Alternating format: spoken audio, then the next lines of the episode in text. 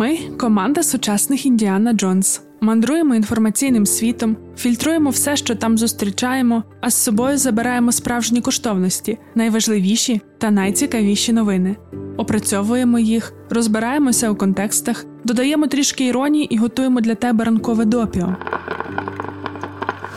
Ранкове допіо – це огляд новин від Освітнього центру з прав людини у Львові. Про все, що дійсно має значення, ми тобі повідомимо. Щотижня у понеділок, середу та п'ятницю. Можна читати, а можна слухати. Шукай у Telegram, на SoundCloud, Google та Apple Podcasts. Понеділок, двадцять третє травня дві тисячі двадцять другого року. Ранкове допіо. Випуск сорок п'ять. Привіт! Ми сподіваємося, що вихідні у тебе пройшли спокійно і ти більш-менш тримаєшся. Цей випуск ми розпочнемо з новин про стару нову заразу, яка загрожує світу. І ні, ми зараз не про п'ять тисяч російських дітей, яких вчора прийняли у піонерій на Красній площі. Ми про мавп'ячу віспу. За минулий тиждень підтверджено більше ста випадків захворювання у чотирнадцяти країнах світу, переважно у Європі. Всесвітня організація охорони здоров'я попередила, що їх, ймовірно, буде ще більше. ВООЗ навіть скликає екстрене засідання з цього приводу. Що ж таке ця мавп'яча віспа? Почнемо з узагальнення. Медіа пишуть, хвороба не смертельна, але неприємна. Втім, варто пам'ятати, що, як завжди, все залежить від стану організму, умов та ефективності надання медичної допомоги. Також хочемо тебе заспокоїти, що це не якийсь новий коронавірус. В тому сенсі, що мавп'яча віспа не виникла ось зараз і тому ніхто не знає, як з нею боротися. Ні, мавп'яча віспа названа на честь тварин, у яких її виявили. За даними Центру з контролю та профілактики захворювань, хвороба з'явилася у тисяча дев'ятсот п'ятдесят восьмому році серед мавп, яких утримували для дослідження. Перший випадок захворювання серед людей зафіксували більш ніж через десять років по тому у Демократичній Республіці Конго. За словами Британської служби охорони здоров'я, така вірусна інфекція є рідкісною, хвороба зазвичай протікає порівняно м'яко і більшість хворих одужають протягом кількох тижнів. Центри з контролю та профілактики захворювань в США повідомляють, мавп'яча віспа зазвичай триває від двох до чотирьох тижнів. Все починається з грипоподібних симптомів і набряку лімфатичних вузлів. Згодом наповнені рідиною горбки, вони ж віспа, поширюються по шкірі. Хвороба може поширюватися при контакті з тваринами, інфікованими людьми та матеріалами, якими користуються інфіковані люди. Серед прикладів поширення – контакт з рідинами організму, контакт з виразками мавп'ячої віспи та інфікування через дихальні краплі в тісній обстановці, наприклад, у спільній родині. Від цього типу віспи немає якихось специфічних ліків, але вона добре надається до того, аби її контролювати профілактикою. Дослідження показують, що вакцина проти звичайної віспи приблизно на вісімдесят п'ять відсотків ефективна проти мавп'ячої віспи. Ці два віруси дуже схожі. Чому ж ВОЗ скликає екстрену нараду, а багато національних служб охорони здоров'я переходять у режим підвищеної готовності та закуповують вакцини від віспи? Перше, що насторожує, це те, що вірусне захворювання вийшло за межі свого звичного ареалу, адже найчастіше зустрічається воно у віддалених районах Центральної та Західної Африки. За межі цього регіону збудник мавп'ячої віспи найчастіше потрапляє з людьми і тваринами, які там побували. Перший випадок у Сполученому Королівстві було зареєстровано сьомого травня. Відомо, що хворий нещодавно їздив до Нігерії. Ймовірно, саме там він і інфікувався. Багато інших випадків захворювання не пов'язані із подорожами, тож наразі джерело спалаху мавп'ячої віспи у Європі є незрозумілим. ВОЗ попередила, що влітку можливе зростання захворюваності у країнах Європи, оскільки поширення вірусу може прискоритися через масові фестивалі. У середу також підтвердився випадок інфікування у Сполучених Штатах Америки. Наразі науці відомо про два штами мавп'ячої віспи. Один з них легший, інший важчий. Експерти та експертки підкреслюють, що віспа мавп дуже помітна. Це полегшує відстеження контактів та ізоляцію. Існуюча вакцина проти віспи може допомогти захистити населення, якщо це необхідно. Тож можна розраховувати на те, що глобального спалаху не буде. В той же час варто розуміти, чим довше затримується вірус в нових обставинах, тим більше у нього шансів мутувати та покращити свою передачу. Зараз вчені працюють, щоб зрозуміти природу теперішнього спалаху і могти моделювати поширення вірусу, щоб протидіяти йому. Так, Агентство охорони здоров'я Сполученого Королівства повідомило, останні випадки були переважно у геїв, бісексуалів або чоловіків, які мають статеві стосунки з чоловіками. Агентство радить людям у цих групах бути особливо обережними щодо будь-яких незвичайних висипань або пошкоджень на будь-якій частині тіла. І це важлива інформація не лише з огляду того, що ймовірні групи ризику проінформовані, але й з точки зору досліджень та планування протидії. Раніше модель поведінки мавпячої віспи не включала сексуальну орієнтацію як фактор, що впливає на ймовірність інфікування. Наразі ще недостатньо даних, щоб зрозуміти, наскільки цей фактор має значення, але науковці завжди потребують якомога більше інформації, щоб розуміти чітку картину поведінки вірусу. Також зараз надзвичайно важливо встановити, як збутник вірусу потрапляє в різні континенти. Чи можна зв'язати усі випадки інфікування, чи вони є автономними? ВОЗ застерігає від стигматизації людей через хворобу. Цитуємо. Це може стати перешкодою для припинення спалаху, оскільки завадить людям звертатися по медичну допомогу і призведе до непоміченого поширення. Від себе додамо, що стигма та упередження – це загалом дуже паскудні речі. Саме через них свого часу було докладено недостатньо зусиль, щоб досліджувати та боротися з ВІЛ.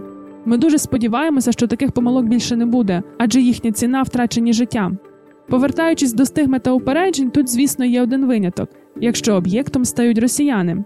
От їх просимо максимально стигматизувати, а русофобію поширювати світом, щоб росіянинам було бути соромно в будь-якій точці – від курорту в Анталії до вулиць австралійського Сіднея. І, до речі, про Австралію. У суботу там відбулися федеральні вибори. Так виглядає, що перемагає австралійська лейбористська партія, яка перебувала в опозиції з дві тисячі тринадцятого року. Коли ми створюємо цей випуск, підраховано шістдесят шість відсотків голосів. І оскільки підрахунок ще триває, то наразі не ясно, чи буде у лейбористів достатньо місць для більшості.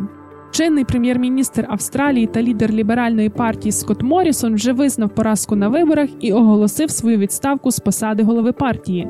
А лідер лейбористів Ентоні Альбанезе зустрівся з прихильниками і подякував за перемогу. Очікується, він буде новим прем'єром, хоч, можливо, йому доведеться пройти через коломийки формування уряду. До речі, першим Альбанезе привітав прем'єр-міністр Сполученого Королівства Борис Джонсон. Він ж ніжно любимий в Україні як Джонсонюк. Подивимося, як там все буде розвиватися, яким буде уряд та що робитиме. Наразі відомо, що передвиборча програма лейбористів включала питання боротьби зі зміною клімату та інфляцією. Альбанезе обіцяв провести референдум щодо надання корінним народам інституційного права голосу при розробці національної політики.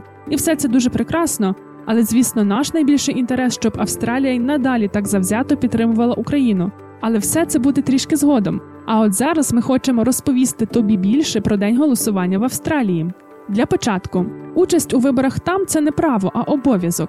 Усі громадяни та громадянки Австралії віком від вісімнадцяти років зобов'язані проголосувати, інакше їм загрожує штраф. Сам день голосування важливий не лише тому, що стане відомо, хто далі буде керувати країною, але й славними традиціями. Похід на дільницю в Австралії часто нагадує фестиваль. Працюють барбекю, на яких смажаться ковбаски. Люди йдуть виконати громадянський обов'язок з дітьми, собаками, але заодно мають можливість затусити і посмакувати різними смаколиками. Дуже часто всі ці гастрономічні активності мають фандрейзингову мету. Скільки в Австралії проходять вибори, то завжди біля дільниць організовували продажі джемів, домашньої випічки, все для того, щоб зібрати кошти на якісь соціальні місії. З тисяча дев'ятсот вісімдесятих, коли з'явилися портативні газові барбекю, поширеним стало продавати ковбаски. Доводилося тобі чути про ковбаски демократії? Мовою оригіналу Democracy Sausages. Готуються вони так. Смажити ковбаски та цибулю, поки вони не підрум'яняться, взяти шматочок білого хліба, викласти ковбасу по діагоналі і зверху покласти цибулю, скласти, приправити за смаком. Democracy Sausage готова. Хоча такі виборчі забави тривають роками, сам термін є відносно молодим, йому близько десяти років. Саме тоді Анет Тайлер зробила так званий «голодний твіт».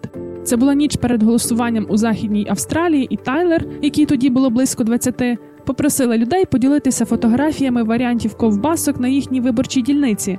Вона використала хештег «Democracy Sausage».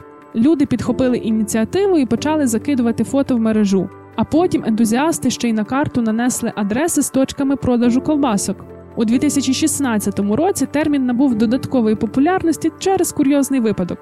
Білл Шортен, тодішній лідер опозиції з лейбористської партії, вкусив ковбаску посередині, наче кукурудзом. Про це багато медіа написали в іронічному тоні. А потім любителі ковбасок демократії навіть жартівливо давали інструкцію – кусати треба з якогось одного кінця, але не посередині.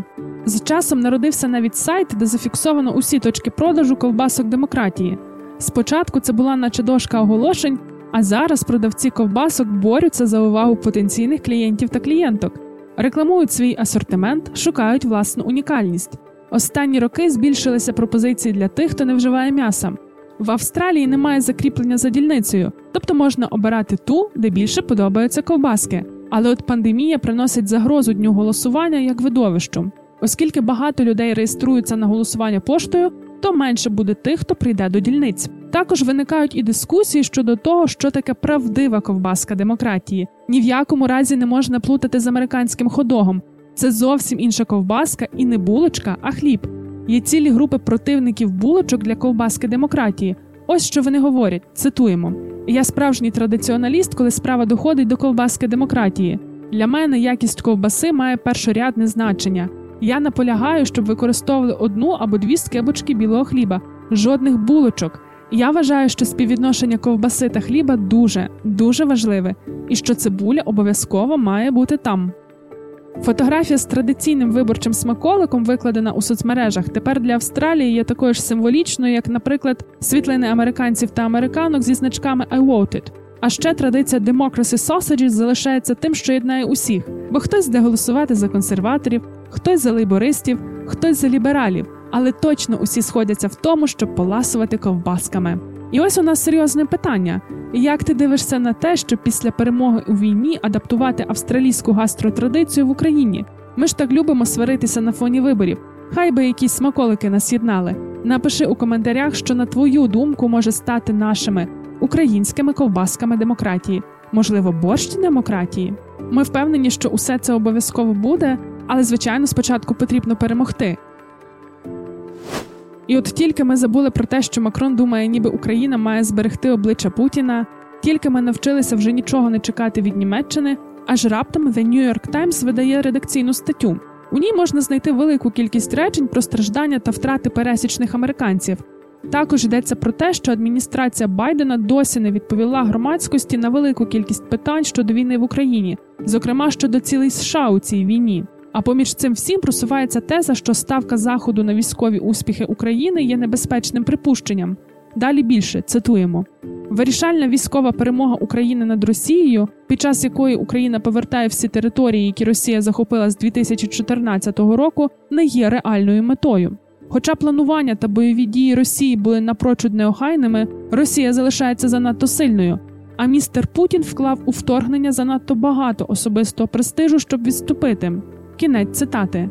Потім ще є теза про те, що збільшення військової допомоги Україні віддаляє Росію та Україну в переговорному процесі.